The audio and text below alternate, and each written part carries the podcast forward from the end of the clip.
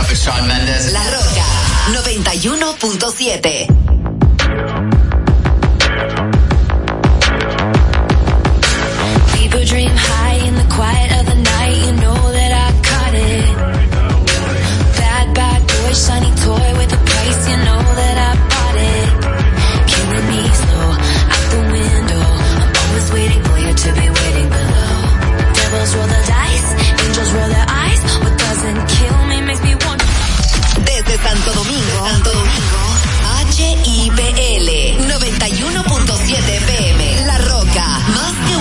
De radio. Preocupa por orientar de verdad a su gente. Más cerca, más cerca, más cerca, más cerca, más cerca, más cerca. Anibelca Rosario, más cerca. Anibelca Rosario, Hansel García, Marisol Mendoza, Vicente Bengoa y Carlos del Pozo, más cerca. Bueno, llegando al programa 1006, Marisol, no te atrevas a quejarte por el calor. No te atrevas. No, señores, las promesas se cumplen, pueden tardar, pero ya las temperaturas están bajando en República Dominicana. Ya estamos pasando del infierno, que era un poco la posición de la semana pasada, al verano. Sí, ya se siente la brisa navideña y todo lo demás. ¿Qué cuenta? En República Dominicana hay dos estaciones, infierno y verano. Y verano. Ya, olvídese de eso. O sea, si usted aspira más de ahí, se fuñó, porque usted sabe que en diciembre y en enero fácilmente está en 30 la temperatura. Sí, evidentemente. Lo que no ha mejorado es el tránsito. A esta hora hay mucho tránsito y República Dominicana... Eso es. ¿Cree que no va a mejorar? No. ¿Usted tiene alguna expectativa? Bueno, de que mejore, ¿y por qué? Mejora en momentos muy puntuales, como cuando los muchachos están en la casa y hay vacaciones, pero eso no es que el tránsito mejora. No, es que eso es que el usuario final reduce el tránsito. Exactamente. Ya, bueno, es así, pero ciertamente después de las ay, gracias, después de las 7:00 p.m, uno siente como una brisita. Está corriendo la brisa, como decimos. Sí, me estoy arropando de noche. Ah, es que usted vive muy alto y ahí obligado tiene que refrescarse. Nada de eso, porque esas ventanas están herméticamente cerradas. Ah. Claro, pero yo me estoy arropando. Ah, bueno. En horas de la madrugada me arropo. Exactamente. Y es una mujer con calores. No es que esté menopáusica. No, señor. No, señor. Pero es que... ¿Tú tienes frío? Ah, no, yo ¿dices que tú tienes frío? Yo soy friolenta, de naturaleza, a nivel carrosario. Y recordar a la gente que tenemos nuestro número de WhatsApp en el 829-556-1200.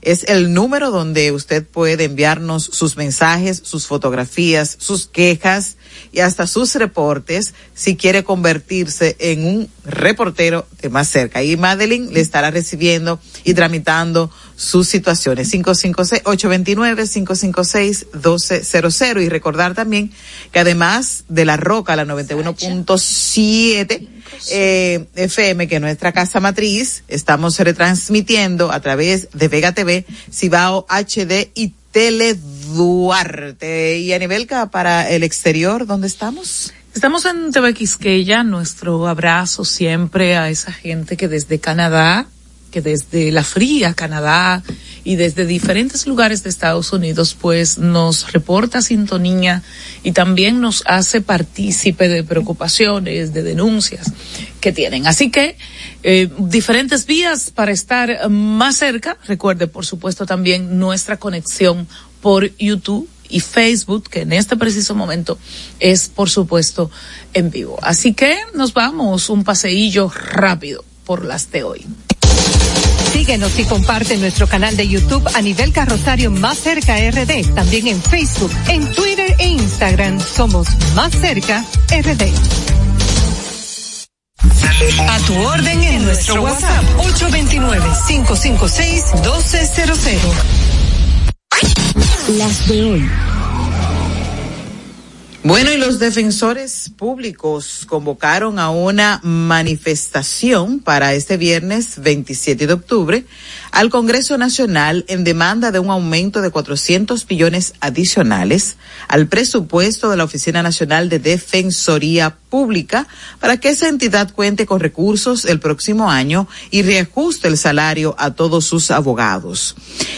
La Asociación Dominicana de Defensores Públicos dice que la justicia penal en estos momentos descansa en el órgano constitucional amparado en el artículo 176 de la Carta Magna, ya que estos togados son los que llevan en sus hombros más del 80% de los casos penales que entran al sistema de justicia. Y yo añado ahí que usted caer preso tiene que tener un buen dinero, porque es muy costoso. ¿Será para salir? ¿Para que salir? No, para salir tiene que tener un buen dinero, y si usted no cuenta de ello, no cuenta un buen grueso de dinero en el banco, usted tiene que apelar a los defensores públicos, los cuales en su mayoría son muy buenos profesionales. Darwin Caraballo, expresidente de Acción Empresarial por la Educación, Educa, manifestó este jueves que a pesar de la inversión del 4% destinado a educación, el índice de aprendizaje sigue siendo muy bajo. En el contexto del Congreso Internacional de Educación Aprende 2023, Caraballo comentó a miembros de la prensa que se deben hacer cosas distintas para obtener resultados diferentes y que el nivel educativo no continúe decayendo, teniendo mayor nivel de inversión. Asimismo, aseguró que por esto la conferencia de este año busca fortalecer el binomio de familia y educación. Y agentes de la Policía Nacional adscritos a la Dirección Central de Investigaciones, el famoso DICRIM, apresaron a 2 antisociales, entre ellos un menor de edad, en el sector de Villas Agrícolas del Distrito Nacional, ocupándole gran cantidad de accesorios de vehículos, en su mayoría espejos retrovisores.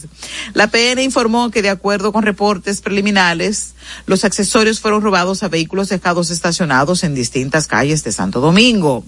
Los detenidos serán sometidos a la justicia vía el Ministerio Público para los fines legales correspondientes, y yo añado, ellos estarán presos hoy, mañana estarán en las calles haciendo lo mismo. Bueno, lo que pasa también que es un delito considerado menor, es bueno como vincularlo a otras cosas. Pero bueno, vamos a pasar a lo que dicen los médicos que ejercen básicamente en el Cibao, en la zona norte de la República Dominicana, en centros hospitalarios públicos y privados. Hoy hicieron una rueda de prensa y ellos dicen que están hiperagotados por la gran demanda, sobre todo de personas que presentan fiebre, y fiebre en este escenario es sinónimo prácticamente de dengue.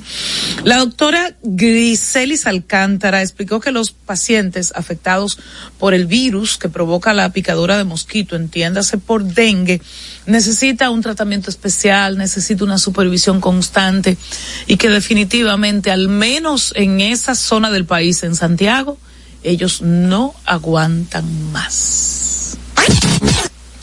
En el orden de lo que está ocurriendo en el exterior, vamos a pasar a Gaza, ya que unas 200,000 viviendas fueron destruidas de manera parcial o total por bombardeos atribuidos a Israel y ocurridos recientemente.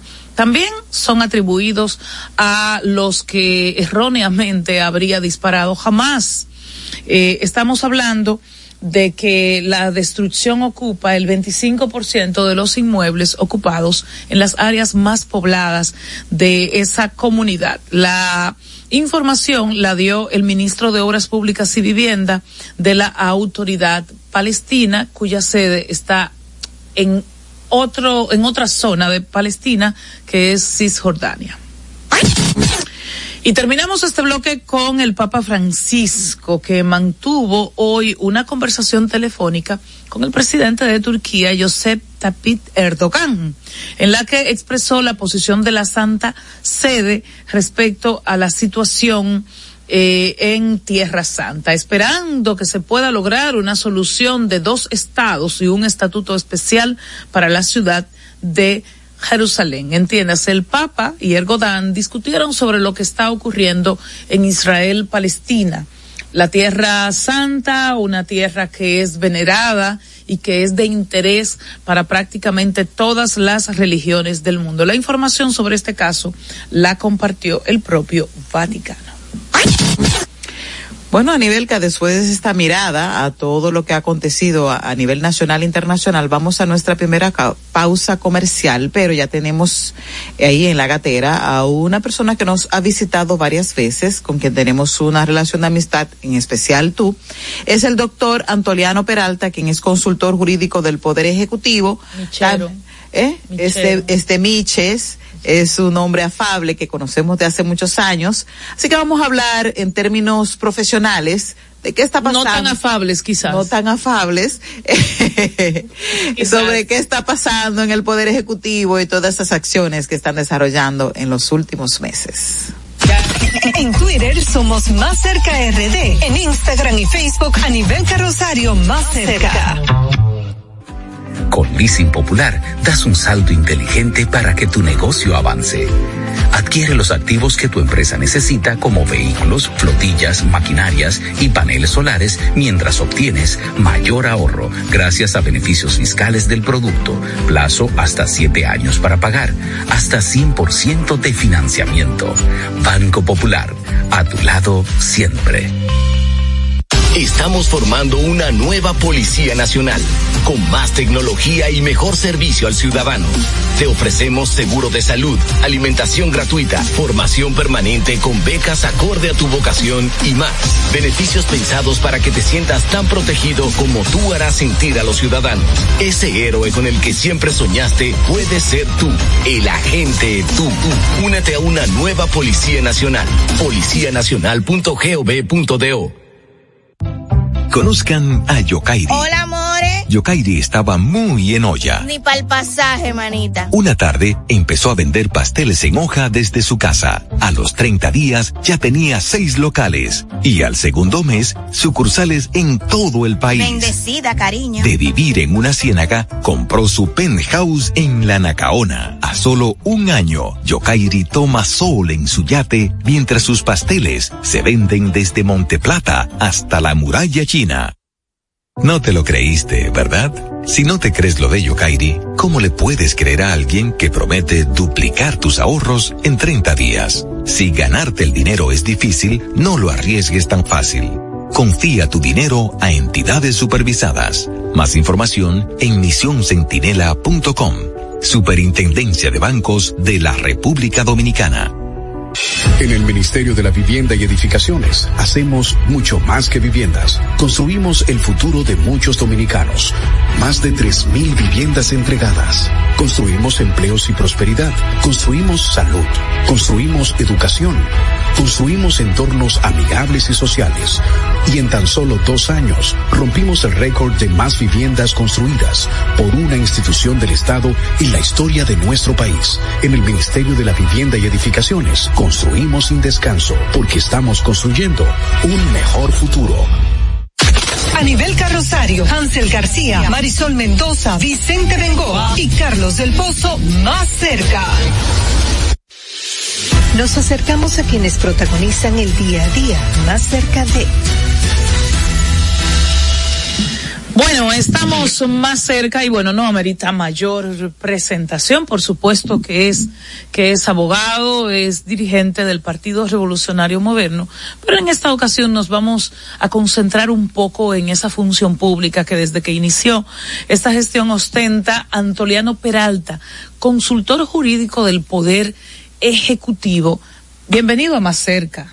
Muchas gracias. Gracias a ustedes por invitarme. Mire, vamos a empezar este diálogo, no, pero antes de empezar tengo una protesta. Sí.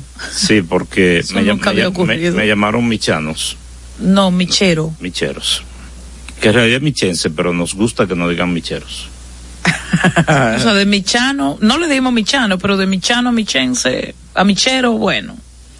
Que por cierto, en Miches hay protestas importantes porque su muelle, si yo no estoy equivocada, fue si no la primera de las primeras iniciativas gubernamentales inauguradas, un muelle muy bonitillo, muy cosita, sí. O pero está destruido totalmente. Sí, es un muelle turístico. Los responsabilizan a ustedes que no esté. Pero no fue un fenómeno natural. Que no, pero no es de la destrucción, es de que no lo han reparado. No, hemos conversado con el ministro y él fue a Miche y se hizo un levantamiento, pero alguien dijo que las cosas de Palacio van despacio. Los asuntos del Estado tienen un ritmo y bueno, pero de todos modos desde aquí hacemos llamado al ministro David Collado que se recuerde del muelle de Miches. Claro. Pero ¿y cómo es eso que un funcionario, pero un funcionario de primer nivel, ¿no cree usted? Un hombre que despacha diario con el presidente de la República. Es casi una orden que usted le debe dar. Bueno, pero que no maneja el presupuesto y mucho menos el presupuesto de turismo. Okay. Es sabe defender porque es abogado. Señor Peralta, a propósito de esa, si se quiere, excusa para... Que es verdad, por lo cual estos trabajos con Miches estarían muy lentos. Si se quiere, es algo que ocurre con frecuencia. La gente demanda obras, incluyendo obras pequeñas que no ameritan una mayor inversión. Y la excusa para que no estén agilizadas es el tema de la ley de compras y contrataciones. Es como que la ley busca que sea tan transparente el proceso que se puede convertir en una retranca y por ende cuestionar las calidades del propio gobierno para resolver. Como Poder Ejecutivo y el mismo Poder Legislativo, ¿ustedes han visto, han identificado artículos, nichos para hacer, no que la ley facilite determinadas irregularidades, pero sí que agilice? Hay un proyecto de ley de la Dirección de Compra y Contrataciones de este gobierno depositado en el Congreso, pero todavía no ha sido aprobado, no ha sido debidamente conocido. Creo que está en una comisión. Hay un interés del presidente y ha instruido al enlace con el Congreso para que le dé seguimiento a fin de que tome el curso que debe tomar. Ahora, ese es un tema espinoso porque es cierto que en este y en todos los gobiernos la ley de compra y contrataciones restringe la posibilidad de que las cosas se hagan con la debida celeridad. Si se abre mucho, se construye todo al otro día y se inicia todo, pero existe también la posibilidad de que si el presupuesto lo maneja un funcionario que no tenga un comportamiento muy pulcro, pues que no hayan controles y la debida transparencia. De manera que hay que moverse entre esas dos aguas. ¿Y cuáles son de esas iniciativas que ya está apoderado el Congreso, como dice, y que se supone van a agilizar el proceso? Sí, ese proyecto de ley aprieta en algunos sitios y floja, digamos, en otros. Es decir, flexibiliza, limita un poco los plazos, y hace que la cosa fluya un poco, pero sin renunciar a las limitaciones que dan lugar a que haya una vigilancia y un uso adecuado de los fondos. ¿Y qué excusa? ¿Por qué tan lento en el Congreso?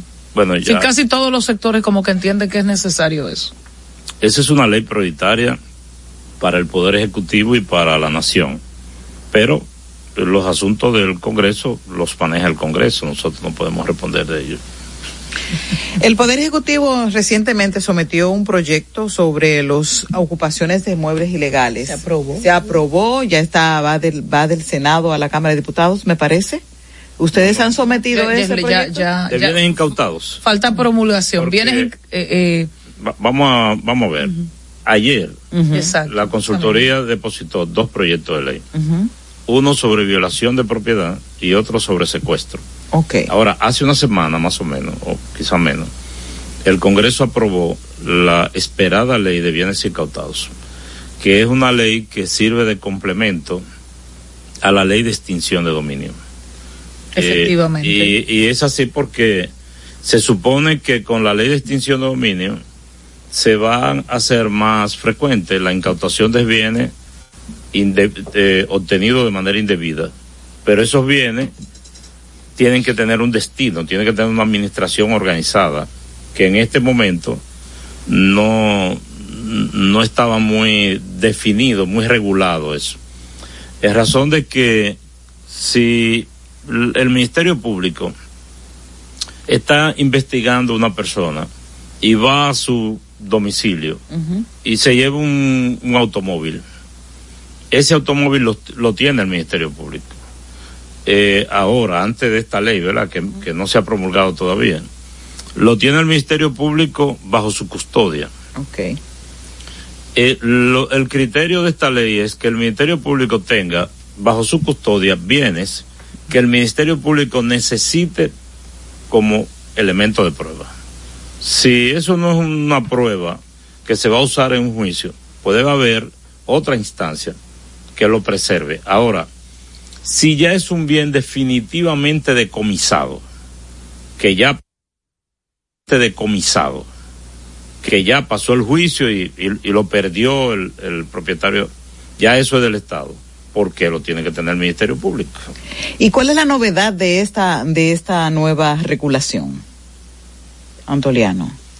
Porque el Ministerio Público siempre ha hecho uso de viviendas, de vehículos de alta gama, de motocicletas, de fincas y de vacas. Nos recordamos en el caso de Quirino, que cuando llegó no encontró nada. No, la novedad, o por lo menos de eso, de esos bienes, que eran perecederos. Sí. La novedad es que hay una oficina ahora de administración de los bienes incautados, que no había. Acabo de decir que el Ministerio Público maneja todavía, porque la ley no ha entrado en vigor, bienes que no tenían justificación para manejarlo, porque si no es una prueba, ¿para qué tiene que tenerlo el Ministerio Público? Si ya lo decomisaron, si ya se lo quitaron, si ya ese bien es al imputado, ¿para qué lo tiene? Y esta ley norma de una manera más clara el que si acusamos a Anibelca de que cometió X hecho, en lo que la chava y viene, ese carro que me quitaron, pues se venda para que no se devalúe, o cómo alimentar las vacas, porque las vacas ameritan una alimentación y ameritan veterinario. Esas cosas están más claras. Sí, claro. Hay una organización, y un día podremos venir aquí solo a hablar de esa ley. Ahora esta ley crea una oficina que administra de manera organizada los bienes incautados. Y el proyecto, porque para mí era, si se quiere, un símbolo de cara a los intereses del Poder Ejecutivo, el proyecto del Ministerio de Justicia. ¿En qué va eso?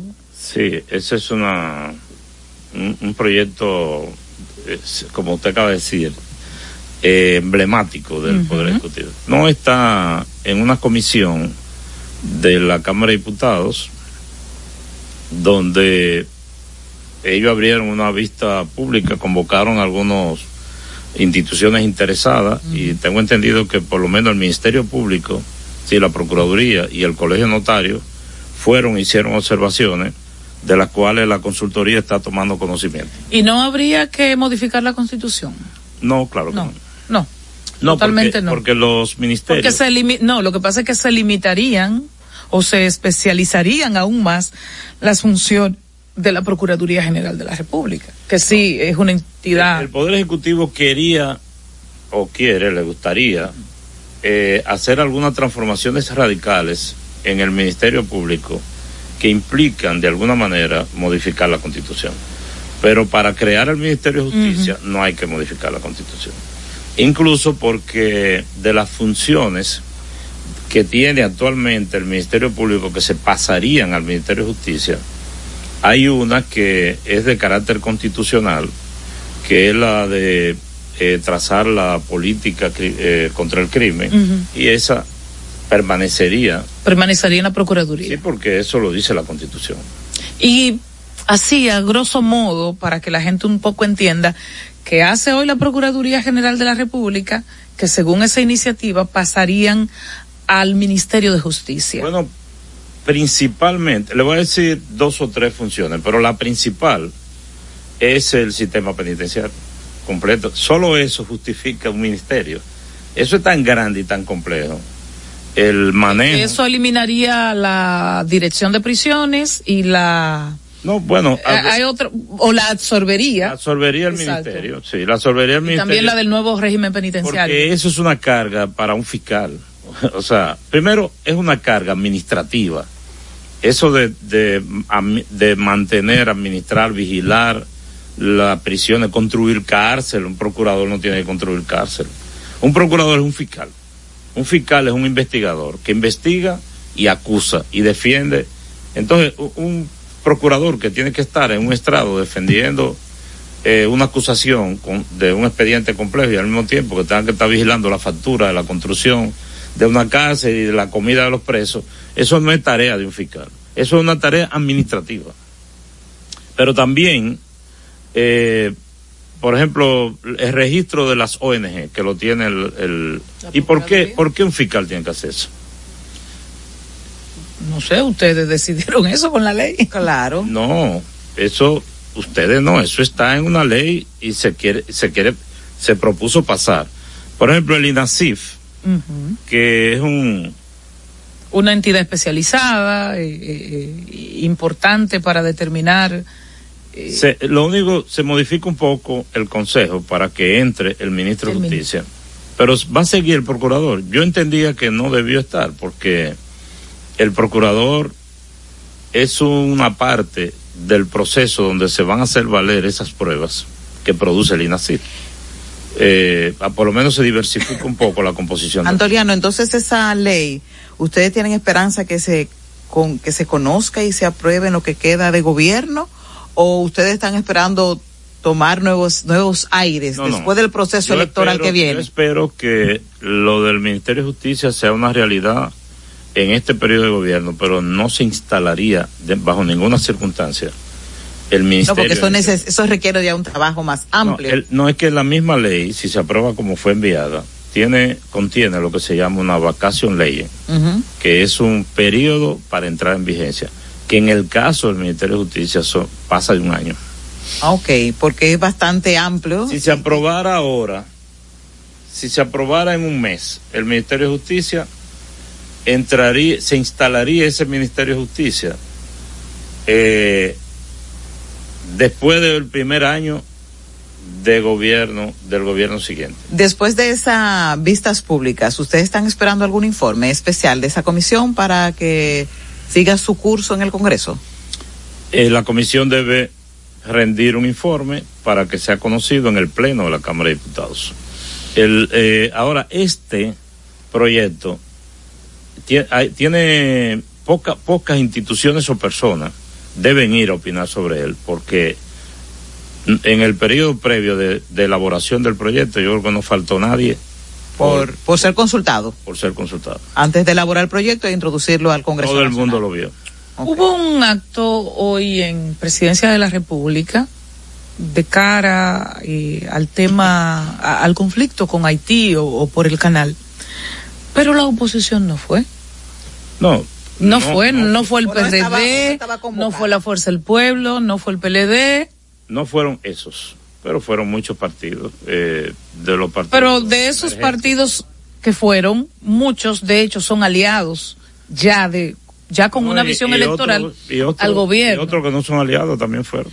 Sí, pero no. Se les invitó. ¿Y por qué? ¿Qué lectura hacen ustedes de que?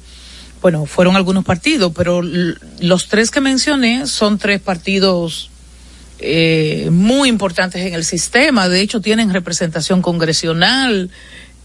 Bueno, no fue como un plantón al gobierno. Ellos dicen que fue un circo politiquero. Quizás no fueron para poder decir eso.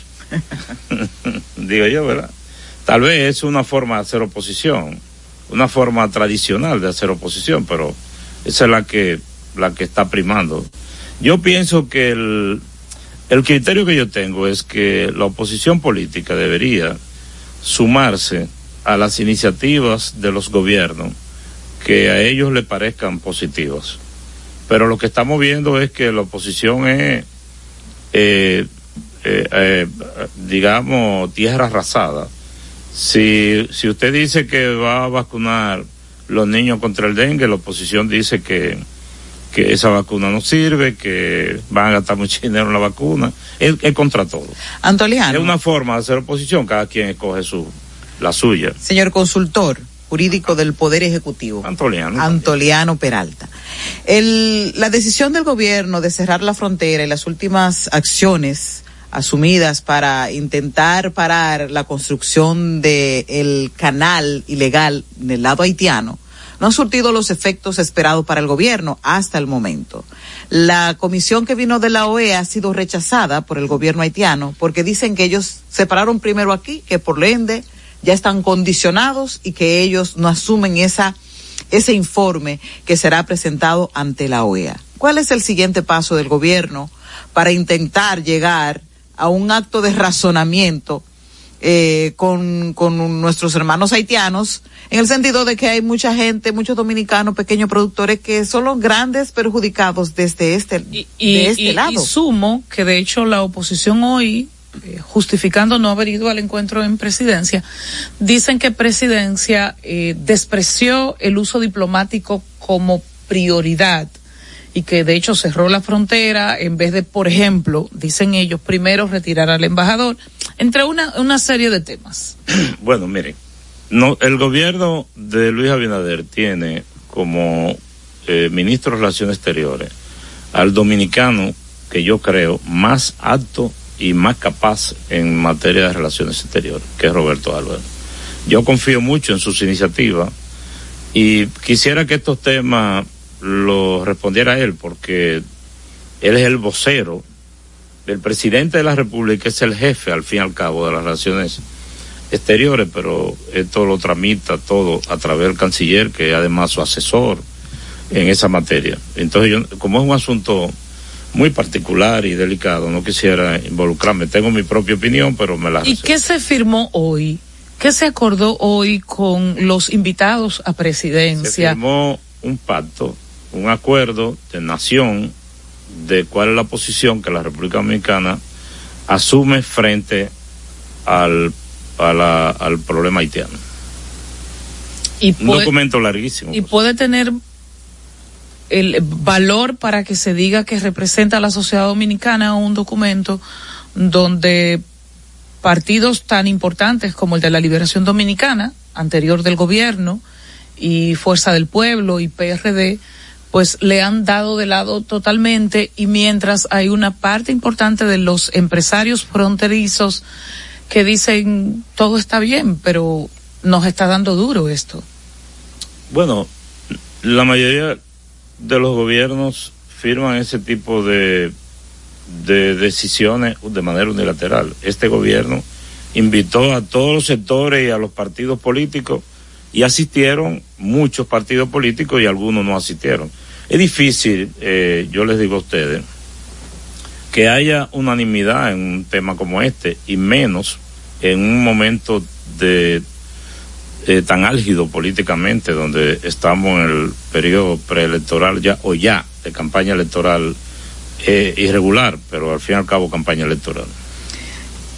El gobierno está acatando la sentencia del Tribunal Constitucional a propósito de que el Constitucional, una parte, entre ellos el presidente, ya está prácticamente despidiéndose.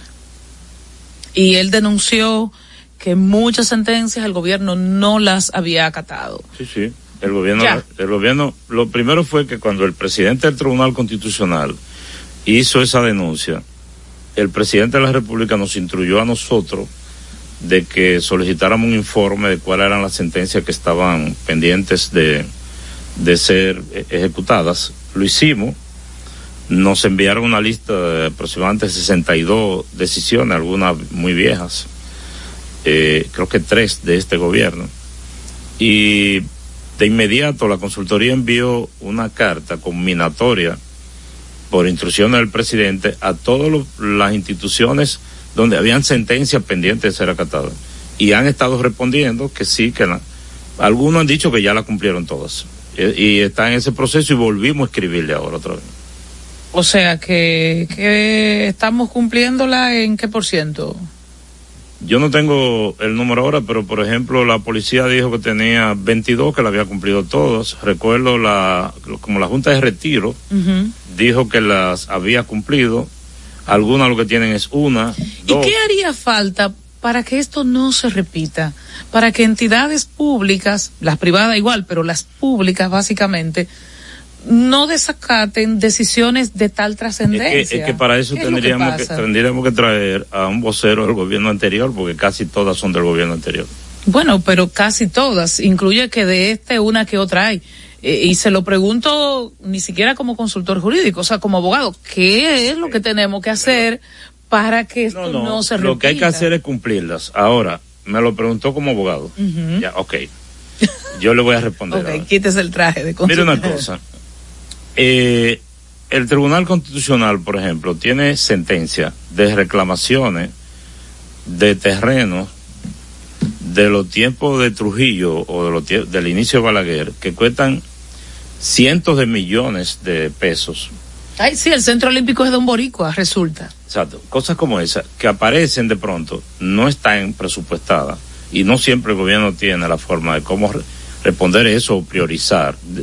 Las sentencias hay que cumplirlas, ¿eh? Hay que cumplirlas. Yo le estoy diciendo las dificultades. Uh-huh. Ahora, yo le voy a poner otro caso, mire. Un militar fue, en el gobierno, creo que de Leonel Fernández, uno de los gobiernos pasados, fue despedido, fue sometido a una investigación por tráfico de drogas. Lo despidieron, mal despedido, sin cumplir el debido proceso. Aparece la foto donde está esposado todo en la DNCD. Él va al Tribunal Superior Administrativo, incoa una acción y prospera porque se le violaron sus derechos. Y ahora la Fuerza Armada, la organización de la Fuerza Armada tiene la obligación de coger a este hombre, que ellos mismos lo atraparon con droga, e ingresarlo. Entonces, ¿qué hacía? ¿Qué han hecho? Bueno, que estaban incumpliendo esa sentencia. Entonces yo le digo, hay sentencias que son de difícil cumplimiento, pero la opinión mía es que hay que cumplirlas. Antoliano, ustedes... Pero es un trago amargo. El Poder Ejecutivo ha sometido 2 proyectos de ley al Congreso Nacional. Uno es tipificando los secuestros. Sí, claro. Si tiene algún... Calientico. Sí, calientico.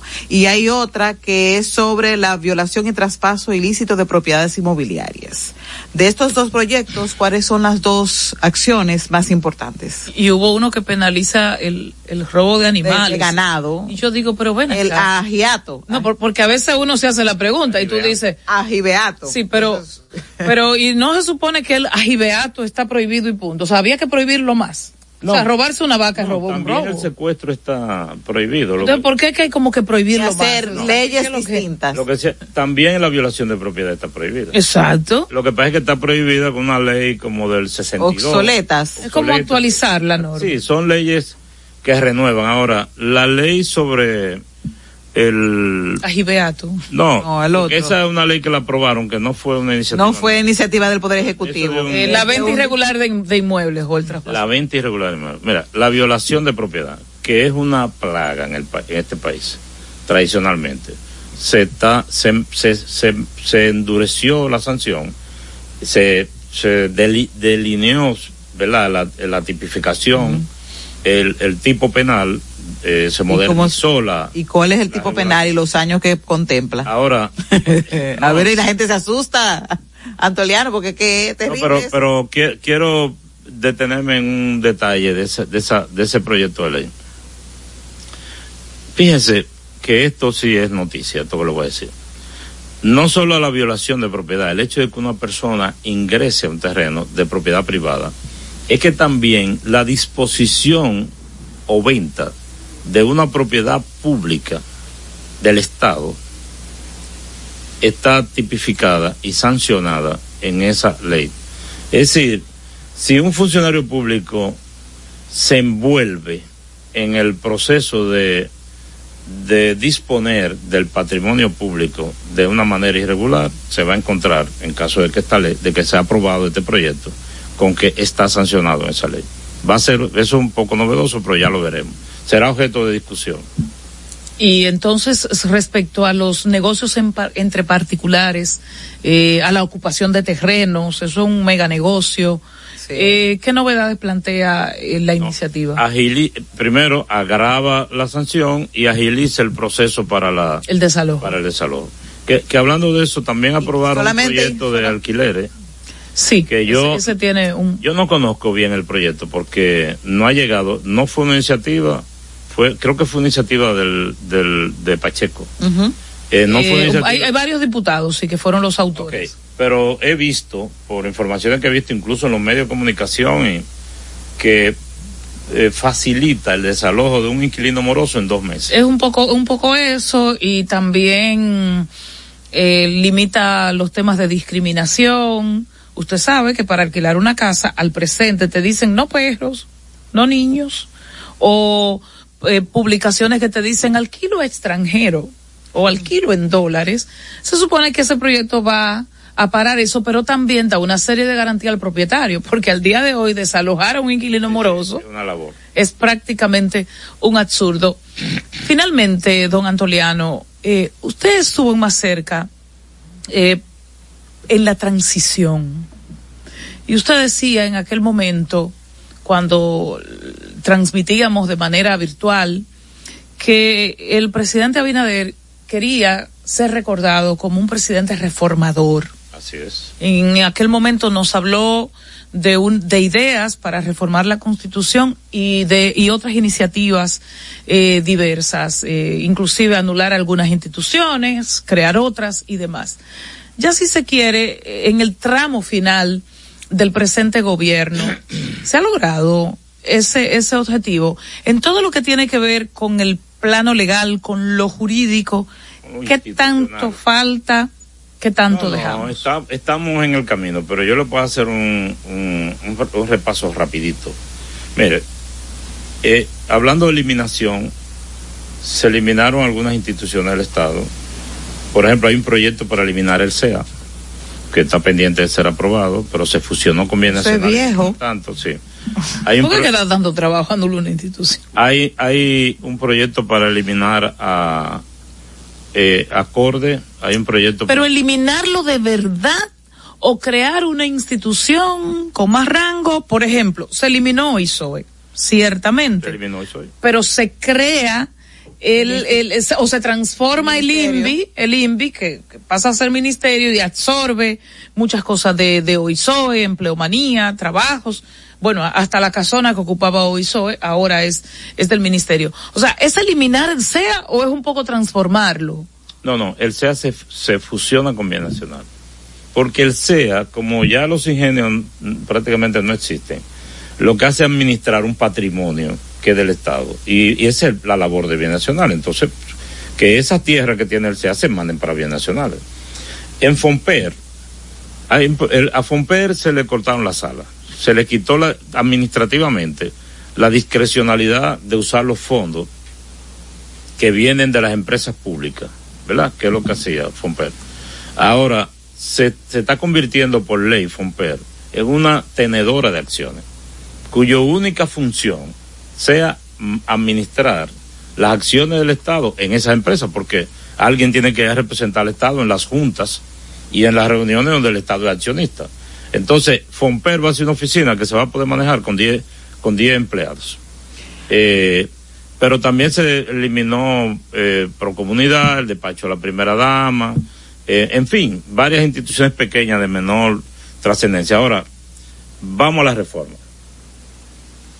Ustedes mencionaron ahorita la ley que reforma la ley 34006 sobre compra y contratación. Uh-huh. Un proyecto de ley que transforma el DNI en la Dirección Nacional de Inteligencia.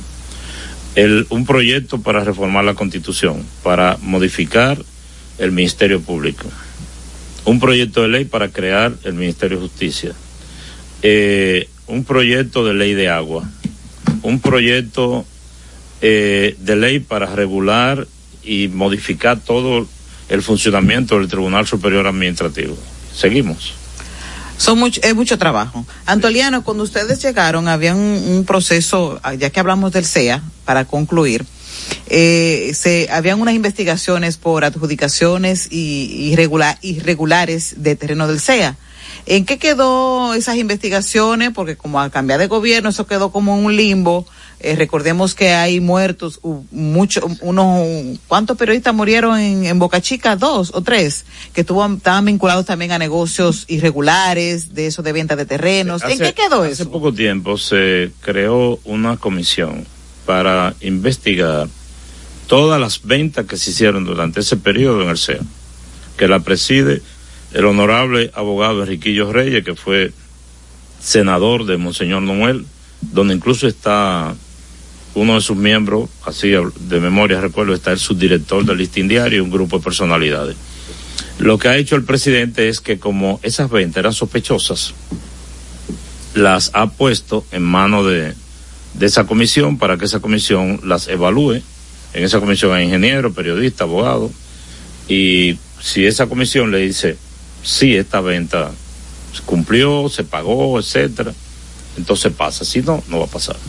Okay. Antoliano Peralta, consultor jurídico del Poder Ejecutivo, ha estado más cerca, en una panorámica, si se quiere, de muchos temas pendientes que tienen que ver con justicia y que tienen que ver con el mandatario de la República. Así que nada, volvemos pronto. Gracias por estar más cerca. Nos quedó hablar del Consejo de la Magistratura. Sí, que extendieron el plazo. Así es. No ha llenado sus expectativas, la cantidad de personas que se han inscrito. ¿Cuántos se han inscrito a la fecha? 39. 39 habían. No, después recibí una información de que habían 59, porque a última hora se inscribió una gran cantidad de personas. Pero no tengo el corte, que lo pasan toda la tarde, todas las noches. Y la misma consultoría lo está publicando en Twitter. Ok. Pero se extendió el plazo hasta el 1 de noviembre, porque mucha gente llamó para decir que no había podido completar su... ¿Y qué tanto son los requisitos que la gente no...? Hay que sacar una copia certificada de su título, hay que sacar... Eso te toma su tiempito, hay que sacar un certificado de no antecedentes penales, hay que llenar un formulario... Hay temores, señor Peralta, respecto al perfil, básicamente, del hombre o la mujer que lidere el TC, por el tema político, por el tema empresarial... ¿Qué garantías podría tener la sociedad dominicana? Son falsas alarmas. ¿Falsas alarmas? Sí, porque este Consejo de la Magistratura, y particularmente Luis Abinader, han demostrado que no hay por qué temer, porque ellos han hecho designaciones ya y se ha visto el resultado.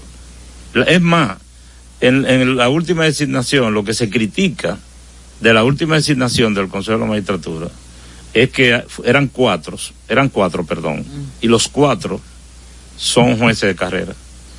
Y dice Finjus que está bien que nombren jueces de carrera, pero que también le den participación a abogados independientes.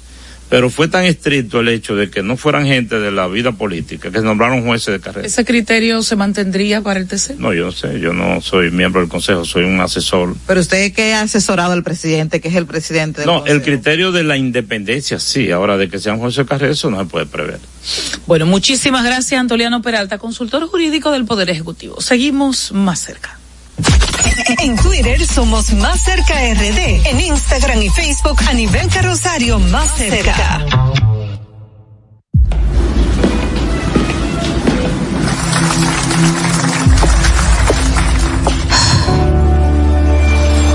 Cuando sea grande, quiero ser fuerte e independiente. Quiero trabajar, ayudar a construir un mejor futuro para mi familia y mi país. Quiero luchar para que todos tengamos voz y seamos escuchados. Quiero que podamos crecer juntos. Quiero demostrar que es posible. Cuando sea grande, quiero ser como mi mamá. Siendo ejemplo, podemos alcanzar el futuro que queremos. Banco BHD. El futuro que quieres. Y siguiendo con el City Tour de la Gran Manzana, a la izquierda, los mejores pasteles en hoja de los Times.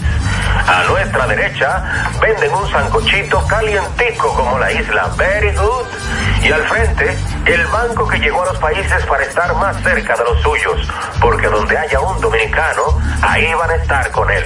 Único banco dominicano en Nueva York. Banreservas, el banco de todos los dominicanos. Juanchi, dime a ver. Oh, tranquilo, aquí en lo mío, organizando la bodega. Mira todo lo que me llegó. Epa, pero bien ahí. ¿Y tú qué? Cuéntame de ti. Aquí contenta. Acabo de ir con mi cédula a empadronarme. ¿Empadro qué? ¿Y qué es eso? Mira, hombre, eso es que te inscriben para votar por tus candidatos de RD, pero desde el exterior, como si tú fueras a votar allá, pero viviendo aquí. Porque, ajá, Uno vive aquí, pero el corazón lo tiene allá. ¡Sabroso! Pues llévame contigo que yo no me voy a quedar fuera. ¡Vamos! ¡Julia! Busca tu cédula que vamos allí a empadronarnos. Empadrónate por la patria que llevas dentro. Junta Central Electoral. Garantía de identidad y democracia. Estamos formando una nueva Policía Nacional, con más tecnología y mejor servicio al ciudadano. Te ofrecemos seguro de salud, alimentación gratuita, formación permanente con becas acorde a tu vocación y más.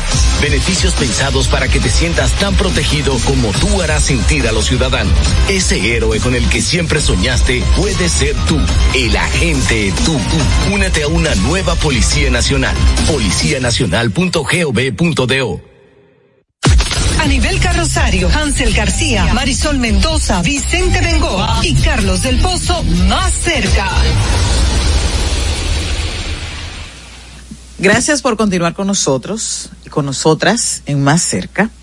Tengo que hacerle un chismecito de una tarbril que se ha hecho muy viral en las redes, principalmente en TikTok, donde todo se vuelve viral. Mírenla, ella es Bril, ay, con sus pestañas, haciendo todo un drama, llorando porque tiene que trabajar de 9 a 5, que no le da tiempo a tener vida social, porque entonces dentro de todo ese drama y de llanto, ella dice que nada, que ella tiene que viajar, va a New Jersey, de New York a New Jersey, viaja diariamente para poder trabajar y que esto le está agotando. Es de los autores del iPhone, de que le cambiaran el iPhone, la española, de esos autores. De esos autores. Entonces ella lloró, entonces la gente, como hace todo una moda, ese mensaje en TikTok ha sido viral porque ella no puede hacer vida social, porque tarda mucho tiempo en viajar, e ir y venir. Qué pena ella, ¿verdad? ¿Qué le vamos a dar a ella de 9 a 5? Tanta gente maravillosa que se muere, Dios mío. No, a nivel que te pasaste, devuélvete. No, pero es que no, porque mira qué es lo que pasa. Sí, justifícame eso, por favor. No, Fernando. Yo no te estoy justificando, mira. Justifícame eso. Mírame. Fernando va a colocar la fotografía de una niña de 8 añitos, una niña que vive en una comunidad rural de Los Cacaos, en San Cristóbal. Y esa niña, Caroline se llama, fue violada por un degenerado. Una bestia. Yo creo que de hablarle de degenerado es como too much. Entonces, entre lo que tiene ese señor en la cabeza, uh-huh, que nada, cucarachas, alacranes, cucharas, tenedores, o sea, nada. 2 mosquitos peleándose. Nada. Uh-huh. Y lo que tiene esa muchacha, en dimensiones totalmente diferentes, claro, porque este hombre cometió un delito. Pero lo que hay en esos cerebros, óyeme, no es materia gris. No hay manera.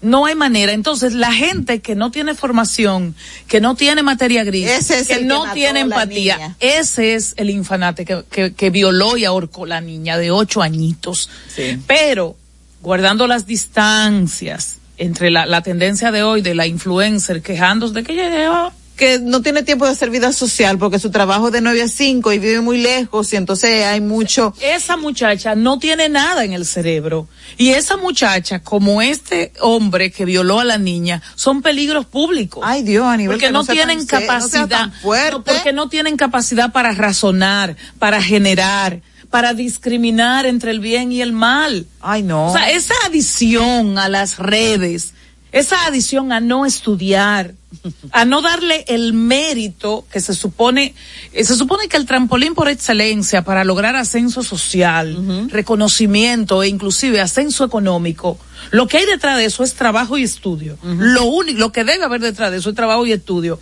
Pero esa muchacha está en el reel uh-huh, del lie y del divismo. Y de usar la cabeza para ponerse pincho. Y los ojos para ponerse pestaña postiza. Hombre. Vamos a una pausa comercial y retornamos con más. En Twitter somos Más Cerca RD. En Instagram y Facebook, Anibelca Rosario, Más Cerca. Las mejores atenciones las encuentras en Malecón 12 Bar & Grill. Ven y disfruta del sabor de las mejores carnes al carbón natural, mariscos frescos, cócteles y tragos. Malecón 12 Bar & Grill, abiertos desde las 4 de la tarde de lunes a domingo. Visítanos, estamos ubicados en la avenida George Washington, esquina perimetral oeste, número 12, Santo Domingo. A las reservaciones 809-533-0478. Las mejores atenciones, Malecón 12 Bar & Grill. Estamos formando una nueva Policía Nacional, con más tecnología y mejor servicio al ciudadano. Te ofrecemos seguro de salud, alimentación gratuita, formación permanente con becas acorde a tu vocación y más. Beneficios pensados para que te sientas tan protegido como tú harás sentir a los ciudadanos. Ese héroe con el que siempre soñaste puede ser tú, el agente tú. Únete a una nueva Policía Nacional, policianacional.gov.do. Aquí, allí, pa' nuestra gente, con tu subagente, popular presente, puesto pa' servir, puesto pa' la gente, con tu subagente, popular presente. Paga la tarjeta en el local de la vecina, recarga tu saldo en el colmado de allá arriba, el préstamo que tengo lo pago aquí en la esquina, ese dinerito en la tienda se retira, pa' retirar FT, pa' recargar tu cel, pa' que puedas recibir tu remesa también. Aquí, allí, subagente popular, puesto pa' nuestra gente, popular presente. Y siguiendo con el City Tour de la Gran Manzana, a la izquierda los mejores pasteles en hoja de los Times. A nuestra derecha venden un sancochito calientico como la isla, very good. Y al frente, el banco que llegó a los países para estar más cerca de los suyos, porque donde haya un dominicano, ahí van a estar con él. Único banco dominicano en Nueva York. Banreservas, el banco de todos los dominicanos. Anibelca Rosario, Hansel García, Marisol Mendoza, Vicente Bengoa y Carlos del Pozo, más cerca.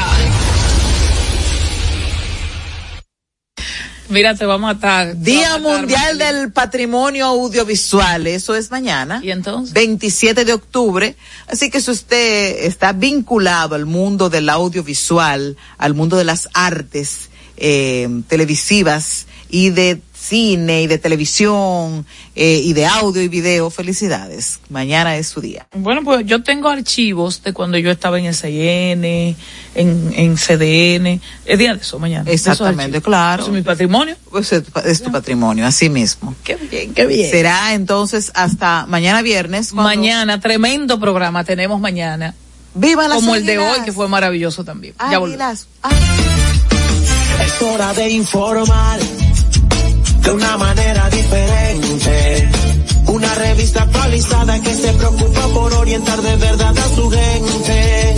Los conceptos emitidos en el pasado programa son responsabilidad de su productor. La Roca 91.7 FM no se hace responsable. Desde Santo Domingo, HIPL 91.7 FM. La Roca, más que una estación de radio. Vive la esencia de la música. Hey, hey, mama, said the way you move, gonna make you sweat, gonna make you groove. Recuerdos. Emociones. La Pulpa, cada domingo, 12 del mediodía, por La Roca 91.7. Presentado por Coopro Servicios, apoyando tus sueños.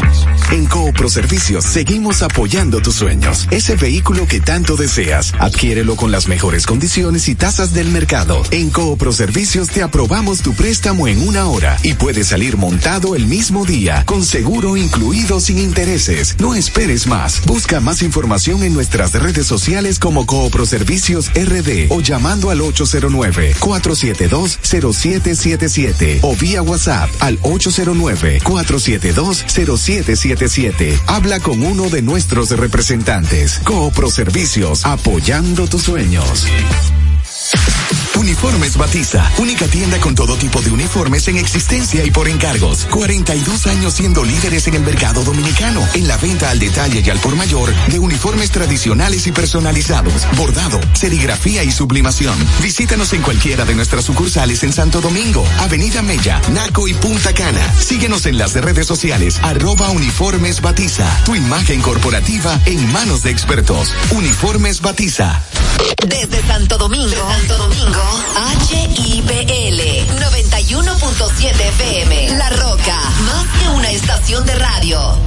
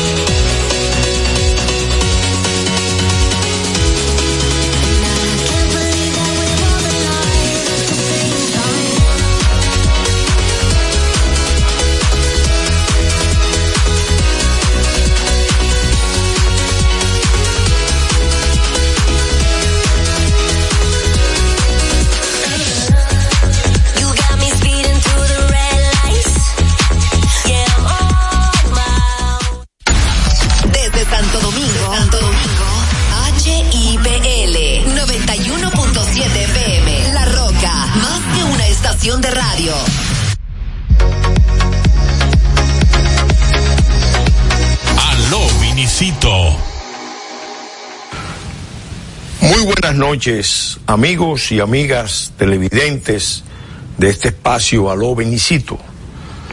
Hoy le pedí a mi hermano menor, Vinicio Castillo, que me cediera este espacio para intervenir con el objetivo de explicar algunos aspectos de gran relevancia de el Pacto Nacional para la formulación y ejecución de políticas de Estado frente a la situación de Haití. Hoy es un día que estará inscrito en la historia de República Dominicana, porque un conjunto de organizaciones políticas, 28 en total, las principales universidades del país, y un notable grupo de intelectuales, académicos, suscribieron junto al presidente de la República este pacto nacional. El pacto nacional para políticas de Estado frente a la crisis haitiana fue planteado por el presidente Abinader el 27 de febrero pasado, ante la Asamblea Nacional. Un llamado enérgico, un llamado responsable, un llamado oportuno a que todo el país y especialmente su clase política dirigente, sus líderes mayores en el campo de la política y en el campo de la dirección nacional, hicieran un esfuerzo de diálogo, de concertación, de discusión, para que ante una crisis que es sumamente compleja, peligrosa, en un momento histórico tan difícil como el que estamos viviendo, con una guerra mundial en desarrollo, grandes disrupciones y convulsiones en todo el continente, y compartiendo la isla con un Estado que está colapsado, fallido, desvertebrado, y sobre todo lo más lamentable, lo que más duele, descartado, desahuciado por la comunidad internacional y por las potencias que más pueden y deben ir en su auxilio para rescatarlo, levantarlo, reconstruirlo y darle un nuevo horizonte de esperanza. Frente a esa realidad extrema que todo el liderazgo nacional conoce, y si no lo conoce, entonces no puede ser líder nacional. Todo el liderazgo nacional político y no político conoce, quizás no con detalle, con profundidad, pero sabe cuál es el problema. Frente a esa realidad, se impone hacer un esfuerzo unificador, un esfuerzo de actuar como a esa realidad. Se impone hacer un esfuerzo unificador, un esfuerzo de actuar, un esfuerzo unificador, un esfuerzo de actuar con un esfuerzo de actuar como actúan, actuar como los estados.